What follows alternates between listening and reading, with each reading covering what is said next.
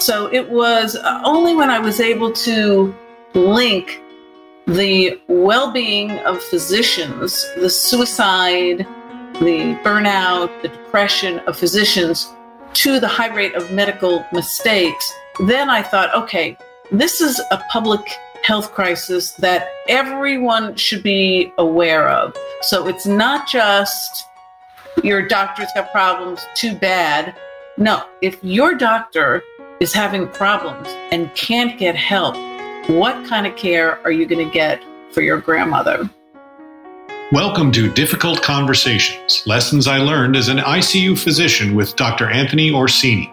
Dr. Orsini is a practicing physician and president and CEO of the Orsini Way. As a frequent keynote speaker and author, Dr. Orsini has been training healthcare professionals and business leaders how to navigate through the most difficult dialogues. Each week, you will hear inspiring interviews with experts in their field who tell their story and provide practical advice on how to effectively communicate. Whether you are a doctor faced with giving a patient bad news, a business leader who wants to get the most out of his or her team members, or someone who just wants to learn to communicate better, this is the podcast for you. Well, welcome to another episode of Difficult Conversations Lessons I Learned as an ICU physician. This is Dr. Anthony Orsini, and I'll be your host again this week. We've had several episodes over the past 18 months on the topics of physician burnout, the toxic culture of medicine, and even the high rates of substance abuse in healthcare professionals. In fact, as recently as last month, I had the honor of interviewing Dr. Robert Pearl, who's the author of the recently published book, Uncaring How the Culture of Medicine is Killing Doctors and Patients. So this is clearly a topic that I care about deeply and a topic that I speak about during my presentations and workshops frequently. Back in August, I was asked by Dr. Jonathan Fisher, also a previous guest on this podcast, to speak about how better communication and relationship building can change the culture of medicine and limit physician burnout. Jonathan, with no real experience in event planning, was able to produce the first ever global summit on ending physician burnout. Three days of the most incredible and smart presenters I have ever had the honor to be associated with. But where am I going with this? As part of the summit, attendees were able to get a free viewing of a groundbreaking and game changing documentary called Do No Harm.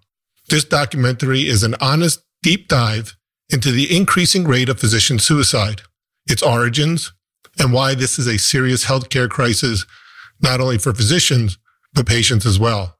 Today, we are extremely fortunate to have the producer of that documentary, Ms. Robin Simon. Robin is a two time Emmy Award winning filmmaker.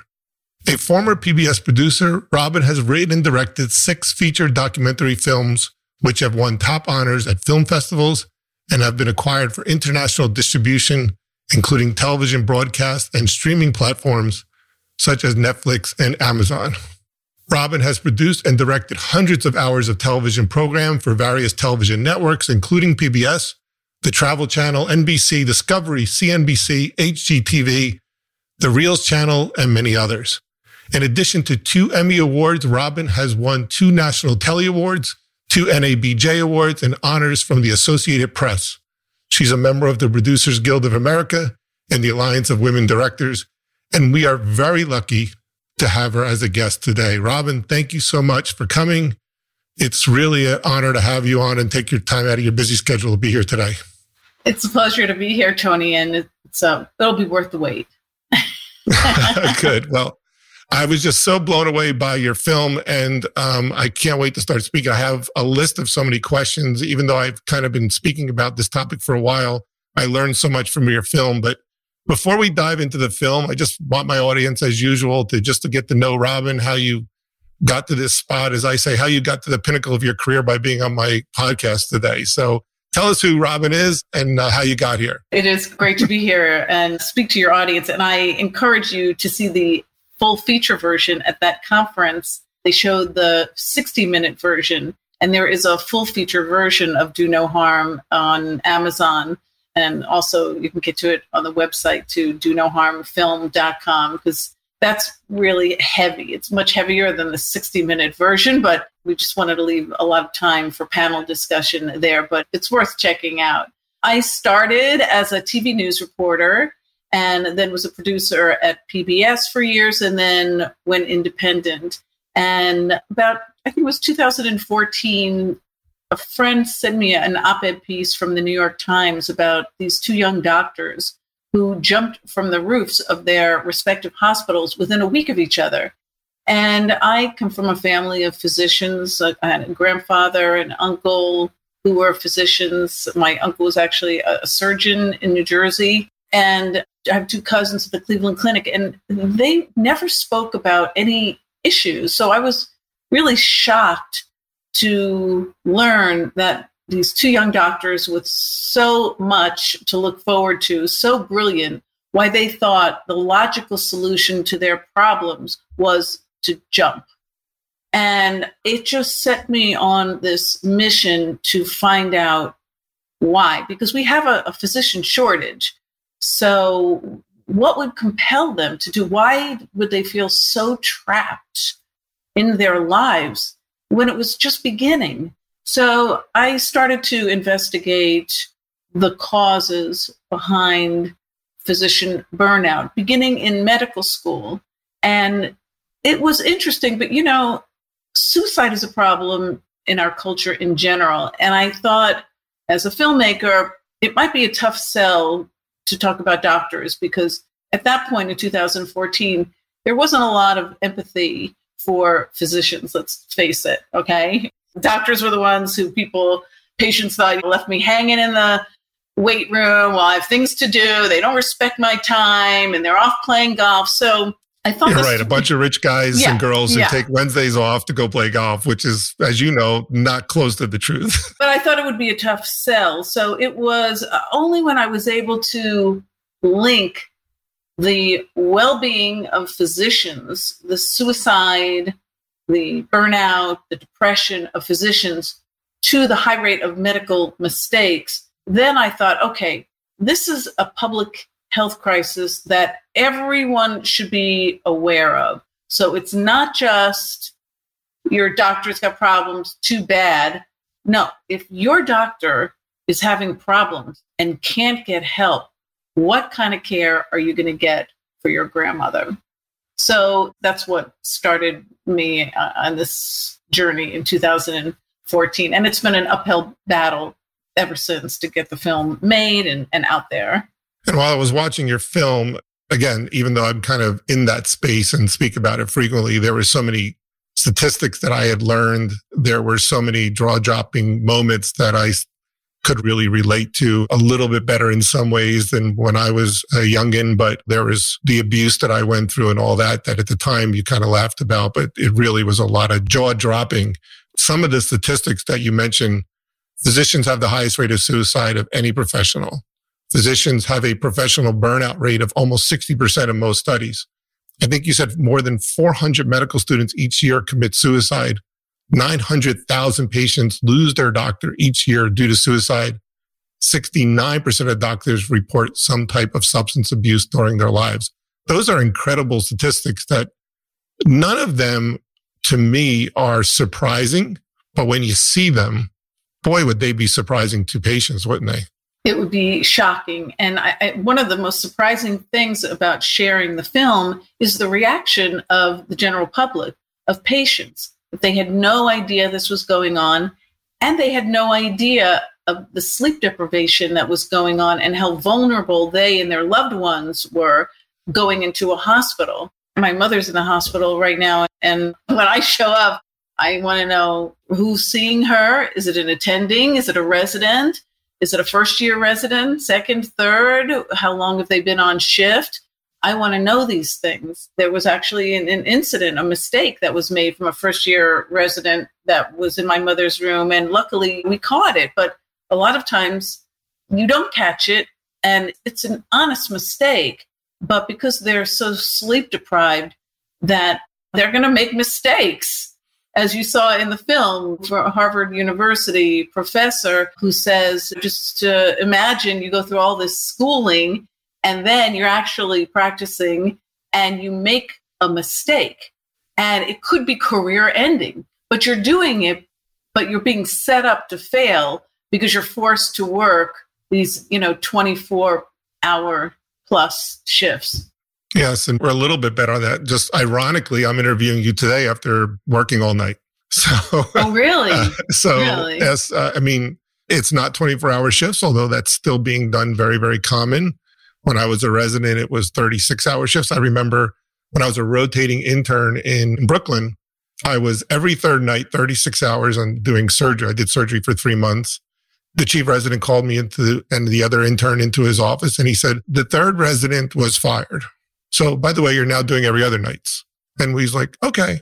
So for three months, I went in on a Monday morning, came back Tuesday night, went in Wednesday morning, came back Thursday night. And that was after the blue laws were passed, where they told me, I think you talk about in your film, don't tell anybody. They tell us to clock out at midnight and then you can finish your paperwork, which was seven o'clock in the morning. So right. I think it's, I think it's a little better, but it's a complex problem because we need doctors. You said that in the beginning, you said we're short. And how do you make sure that physicians and nurses are well cared for? How do you make sure that they are not sleep deprived and still cover the shifts? You're right. It's so complex because you, as a resident, don't want to get your program in trouble. So you're going to fudge your hours, but you're also going to be held responsible if you hurt or, God forbid, you know, kill a patient. It's on you.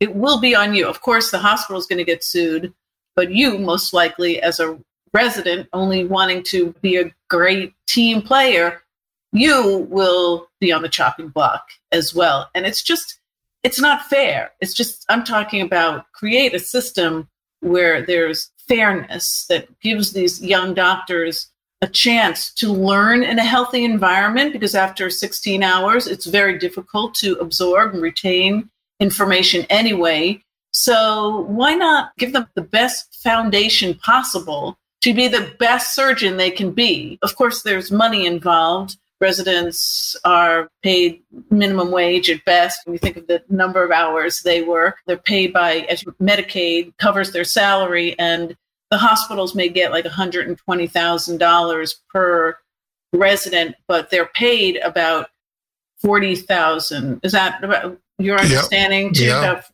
I think it's a little better now, but it's still terrible. Depending on the, where you are. There's pushing for a $15 minimum wage. I think uh, residents make way less than that. I think they would take the fifteen dollars in a second. so. I know I, they were guaranteed. But then, are they really accounting for all of their hours? Hawkins, actually, in the film, he was punished for writing down his true hours. He says it very kind of quickly in the film. Yeah, we're told to work, you know, 80 hours, but, you know, and he sort of laughs it off. But, you know, you want to be an honest person. And so he's being told to lie and if you don't lie, well, then you must be doing something wrong. You must not be quick enough. You, maybe you're not up to the task of being a doctor. So they put it on you as opposed to say, this is not humanly possible to work 80 hours, do all your charting, see all the patients, everything that is being asked of you, and then still work 80 hours legitimately. So it's tough. It's a lot to ask. And I can attest that that's exactly what happened to me when I was an intern. So let's talk about Hawkins. Tell us about Hawkins. And he's kind of your main thread throughout the whole 90 minute film, right? Yeah, very courageous med student and resident because it was hard to find someone willing to talk about what's going on because the risk to your career is great. First, there are the internal and then the external factors internal you don't want to seem like you know you're the weak link as hawkins says. So you want to you know be perceived as being up to it. So why would you want to go on film and talk about your deepest darkest secrets and lay bare for everyone to see? So it was tough. And especially for i would have liked to have more women physicians and med students in the film. And it was just tough. Like they would talk to me privately but oh, they couldn't go on camera. Their parents would kill them, and they'd never get a job. Uh, they wouldn't match to a hospital for their residency. So it was uh, almost impossible. But it worked out, as all good films should have to have a little bit of luck involved. And he's a real humanitarian in that his concern for his fellow med student and physician was more important than his own career in a sense. So he was willing to put it on the line so others didn't feel and experience what he experienced. So he had a suicide attempt in his third year of med school. And then he came back and he was able to finish med school. And I thought, Tony, that was the end of the film. We were going to end with clapping. He graduates from med school, he makes it through. And so we shot his graduation from med school, as you saw in the film. But then over the summer, we heard he actually got a residency, which was like a miracle in a brand new program in upstate New York. And we heard things were not going well. He was suicidal, struggling, a lot of problems. And so I, as the director, made a decision that this film wasn't over. We couldn't stop the film at with his on a high note that he was graduating and things were going to be rosy after that. So I flew to New York and went with Dr. Pamela Wible, who's sort of like my Erin Brockovich of this issue. Yeah, I have notes on her. We're going to talk Okay. about her today. Yeah, I have a whole bunch of Uh, notes on her. Yeah, so we went there and he was not in good shape, as you saw in the film. And he had a big decision to make about whether to stay and risk his life. I mean, he was actively suicidal, he was having ideations. So we followed him even after he made his decision to leave. And we have this amazing scene where Pamela takes him to a small town because of the doctor shortage. I mean, it, you couldn't have scripted it better. It was just like so crazy. The cast of characters at this small town that really needed a local doctor, and it was only required to have one year of residency. So it really could have worked out. Ultimately, we left the film there that with hope of the future, maybe him getting back together with his wife who left him during residency when this whole thing, you know, went down with the suicidal ideation. So we left the film on a high note that maybe they would be back together, maybe this town would have a new doctor. Ultimately, things worked out differently, but uh, that's where we ended the film. He's doing fine though. That's good to hear. I mean, he is very courageous to come out and say that some of the guests we talked about, Dr. Dike Drummond, you probably know that name. He talks about physician burnout a lot. I will be interviewing in a couple months a Navy SEAL. And we were discussing on the pre interview how similar the Navy SEALs are to the doctors in several ways. And that number one, they tend to be overachievers. Number two, they're afraid to ask for help because we are supposed to, as Dike Drummond says, we're supposed to have this big S on our chest. And I think that's part of the problem that we just don't ask for help. And there's, as you mentioned, uh, we were speaking before about just no support systems. And, and that is something that's really needed. There was a, and I'm drawing a blank on his name from St. Louis Medical Center, who started a program to help their students. Dr. Stuart Slavin.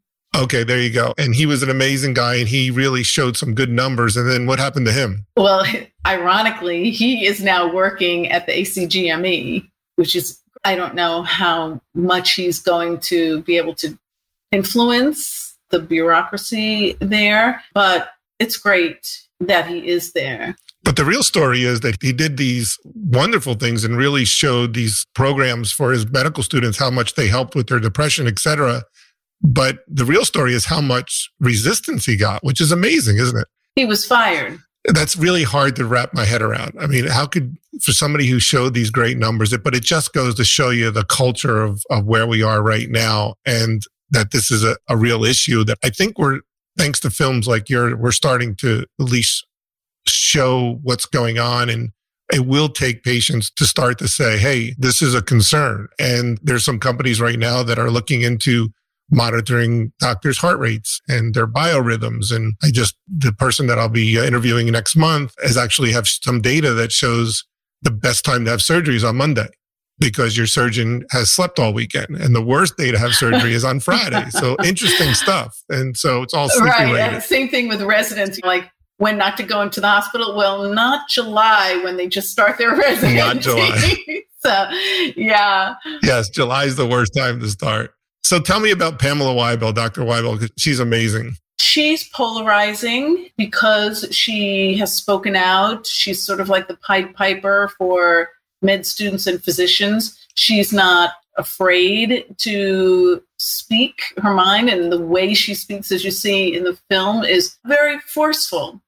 She doesn't hold back. So she is a family physician who, after seeing so many suicides in her own community among her own friends, decided to start a suicide hotline. And she started counting, you know, how many suicides because there was no documentation at that time. Nobody was trying to collect data on how many physicians were dying by suicide. So she took it upon herself to do that. And in the film, she's showing us the book and she says, Oh, I've got two or 300 names listed by date of death and uh, how. Well, now she's got, I don't you know, like more than 1,500 names, many more. And these are just that she knows of. So that's part of the problem. We don't really know the true statistics. I think three to 400 physicians dying by suicide every year. That's a number that's been floated around for more than a decade. It could be triple, quadruple that number. We just don't know because many die in a way that can be looked at as an accident. And families are more inclined to report it as an accidental overdose or accidentally hitting a train or accidentally running into the median of a, a highway. So many accidentally falling off the roof of a hospital. I mean, literally, families, they don't want to admit it. They had this overachieving son or daughter who was the best in their field, and they commit suicide, and part of them doesn't want to, same thing that caused the problem in the first, like show weakness. And so they hide it. You know, when I was in medical school first year, there was a classmate of mine who I knew peripherally, and he didn't come back for second semester. I said, Oh, what happened to him? And they just said, Oh, they found him in his apartment dead.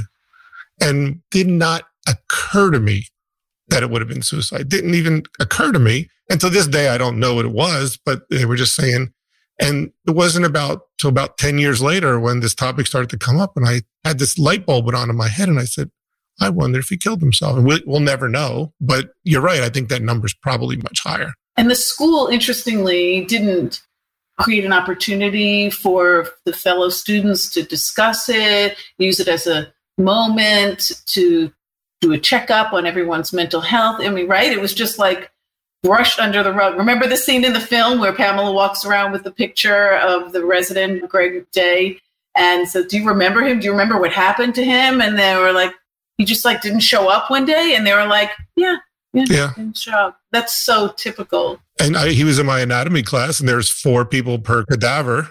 And second semester there was three people at that group.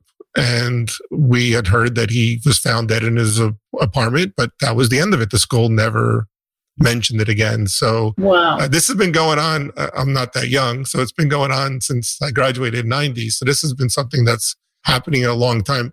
Do you think because of people like Dr. Wible. You think it's getting better or worse, or are you optimistic about this? I am optimistic that the conversation is happening more. At the same time, I'm concerned about the pressures on physicians. And of course, COVID really put more pressure and a spotlight on what physicians were going through but even though the spotlight's on them, it doesn't mean that the pressure is any less. So I am worried that with the shortage of physicians and all healthcare workers, that it puts more pressure on the system. So while the dialogue might be improving, the systemic problems are the same, if not worse. So it's just a question of will they be addressed in time for this perfect storm to happen where there's like a collapse of the system because you have burned out doctors or just no doctors there. And you're going to see just these high rates of medical errors that we don't hear about. We saw in the film that someone from Johns Hopkins was saying, Why don't we hear about this? And Senator Bernie Sanders says, this is like two airplanes going down every day. Why isn't this on the front pages of the paper every single day? And the physician from Hopkins said, because it happens one at a time and secretly. So that's why you don't hear about the medical mistakes. And sometimes medical mistakes happen, but many can be prevented if we can change the system so physicians are working at their best and in the best environment possible. That's what we need to provide for them. Yeah, I would agree. I'm seeing things that are a little bit better, although professional burnout among even before COVID among nurses and doctors at an all time high. So in some ways it's getting better. And we like to equate it, say, oh, we were verbally abused and other things that happened while we were training, but it's more than that. That's better. It's not gone, but it's way better. I mean, I could tell you horror stories about what happened to me when I was a medical student, how I was yelled at and ridiculed. And tell me, just tell me one story, Tony. One good one. You talk about the word pimping in your film. For those people that aren't in medicine that are listening, pimping is when the attending physician tries, starts to ask you a whole bunch of questions and put you on the spot. I remember we were walking down the hallway with about six or seven residents, just like you see in Grey's Anatomy. And the attending physician took a test tube out of his pocket filled with blood. And he said, Orsini, tell me 10 different things about this blood before you send it to the lab. And I was like, that is an odd question, right? And so I struggled and I came up with like two. And he said, well, we're all going to stand here until you get the other eight. And for it seemed like an hour, but it was probably 10 minutes of very uncomfortable residents and nurses standing there. And he's writing his charts. And every two minutes, he'd look up and he'd go, Orsini, you got it yet? And I'm like, and I wanted to say to him, if I didn't know it then, I'm not going to know it now. Right. And I'm here to learn. I'm here to learn.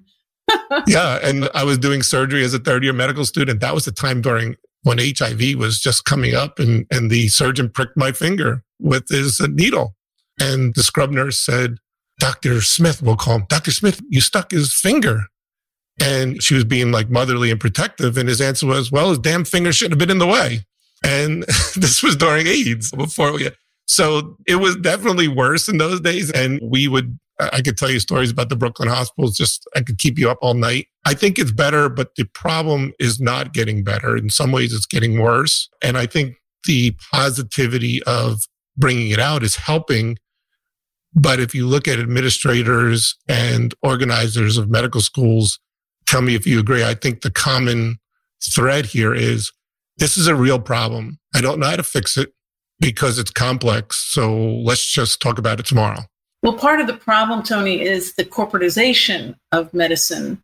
So there have been studies that when you have a CEO of a hospital who is a physician or who was a practicing physician, that the culture is better.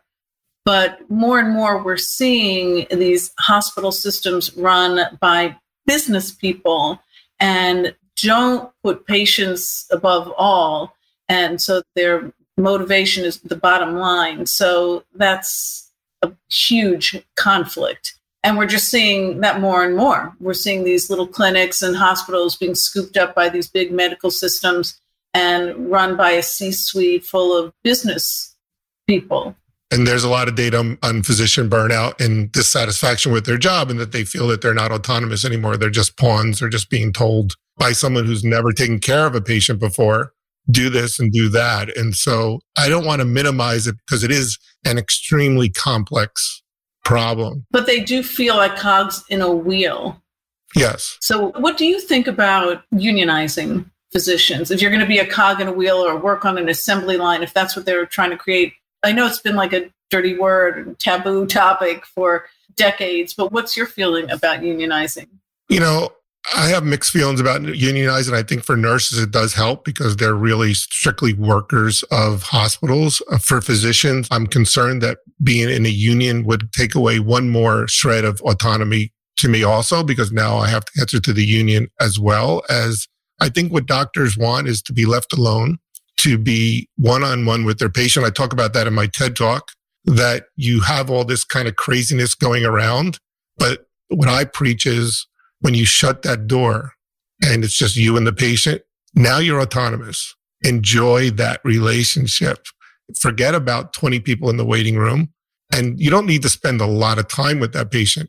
But this is why you went into medicine in the first place, because you want that relationship. And if you can get back that, and I've had so many people that I've given workshops to to come back and say, you know, uh, especially nurses saying, thank you so much because now I go home happy. I had a conversation with a grandmother about baking or a father about football. And that five minute conversation made my whole day because it wasn't just work, work, work, work, work. So I think it's complex, but we're back to like, yeah, it's a problem, but I don't know what to do about it. We know that in, I work in neonatology. If a baby dies and a nurse is taking care of that baby, that nurse, I'm trying to remember, it was somewhere between some studies, four and 10 times more likely to make a medical error on the next patient. Do you want your baby to be taken care of by that nurse? And yet most hospitals, not all of them, will say, yeah, that's true, but we can't afford to have her leave. And it's crazy.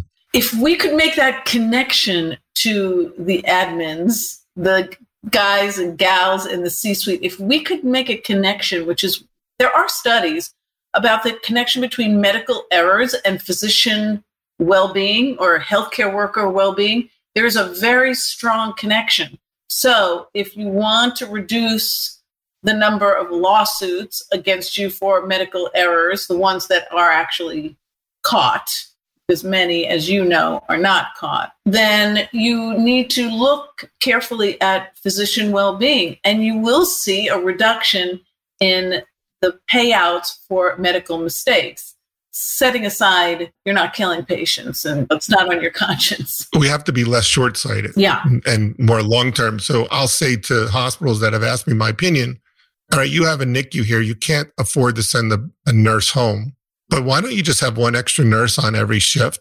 Yeah. And that may cost you more money, but it's going to save you one $20 million lawsuit. And in the end, you're going to be much better, but they can't see from further than their nose. And that's the issue. And we have to move to that point. LA Children's Hospital, there were some very happy residents. And I went to a picnic with them. I go, what's up with you guys? This is like, I, why are you so happy? like, I my film is like miserable residents, and what's going on?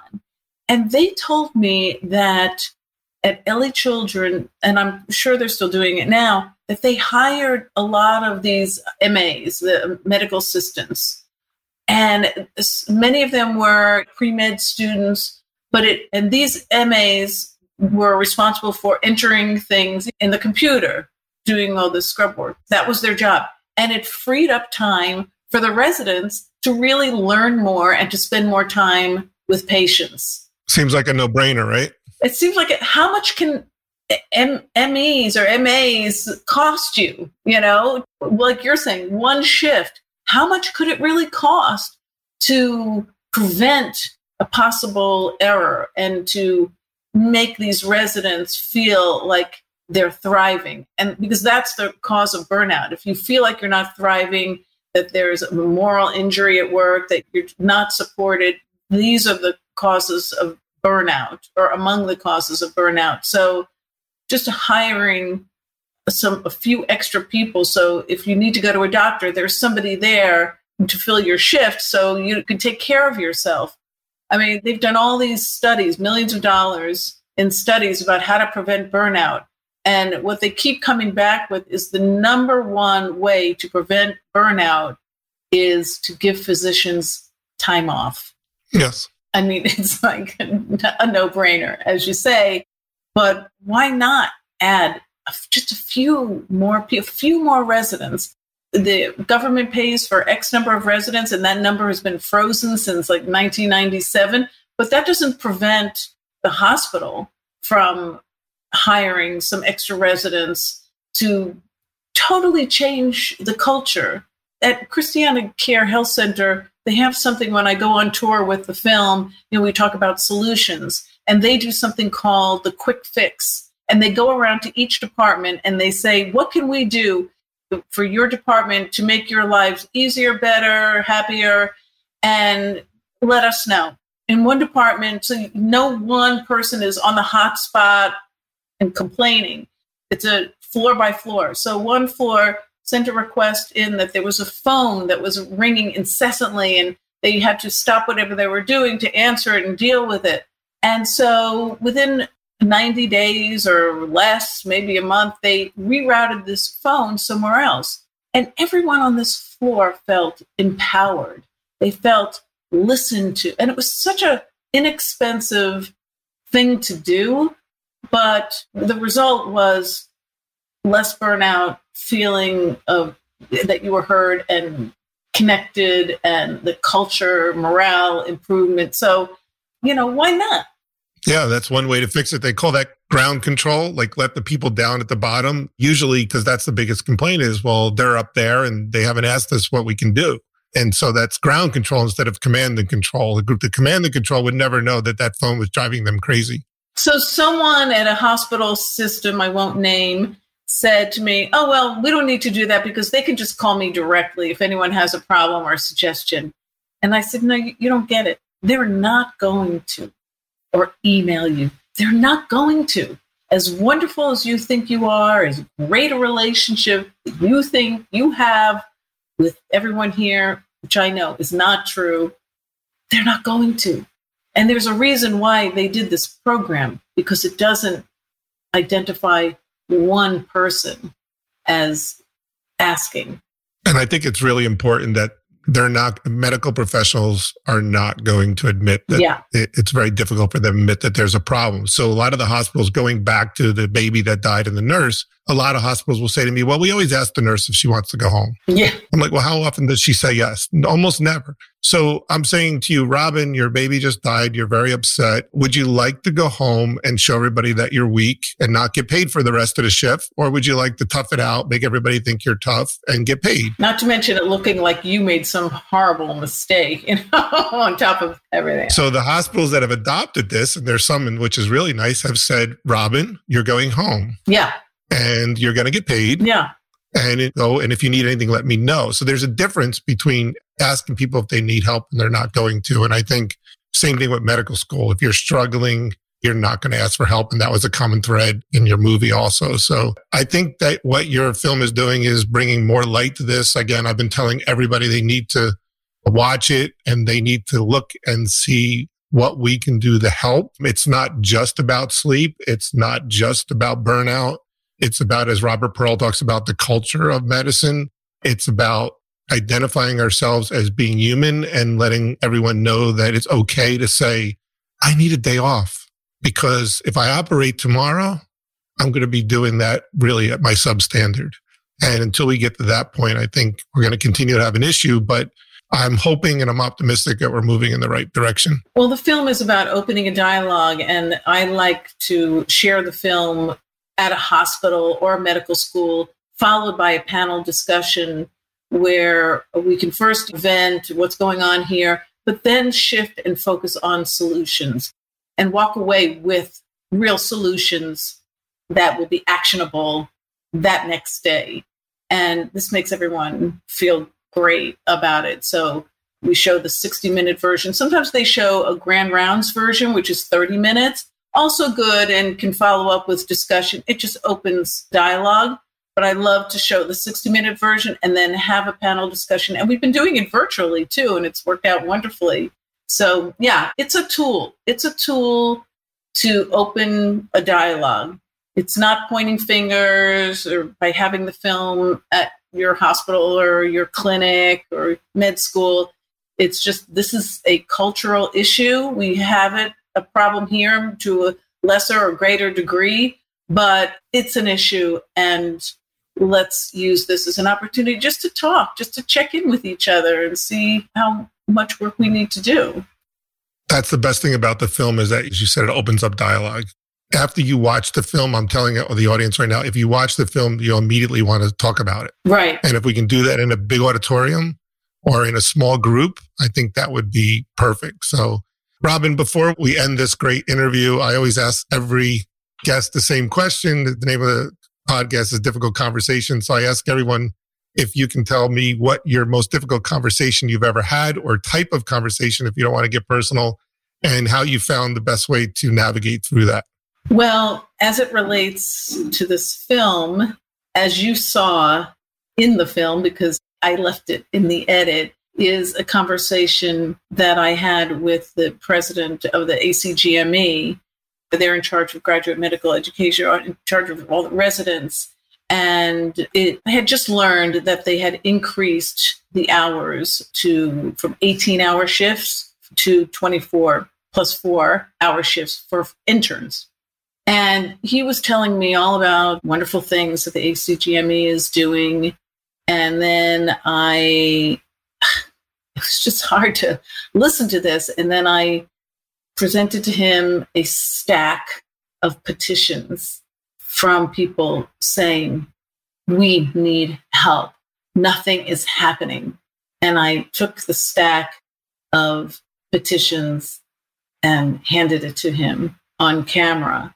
And it was a difficult moment, and he was defensive. Well, we are doing things, we're doing a lot of things, but yet you just increased the hours from 18 to 24 plus four hour shift based on some strange studies that really didn't measure what was happening with residents. It was like the mortality of patients.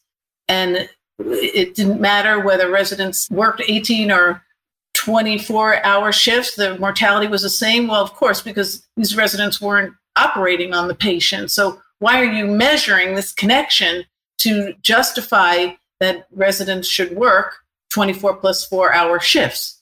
So it was a difficult conversation. And maybe I could have left even more in the film, but I think the point was well made. But it, it wasn't easy. It wasn't easy. And I haven't been invited to show the film at the ACGME. I wonder why.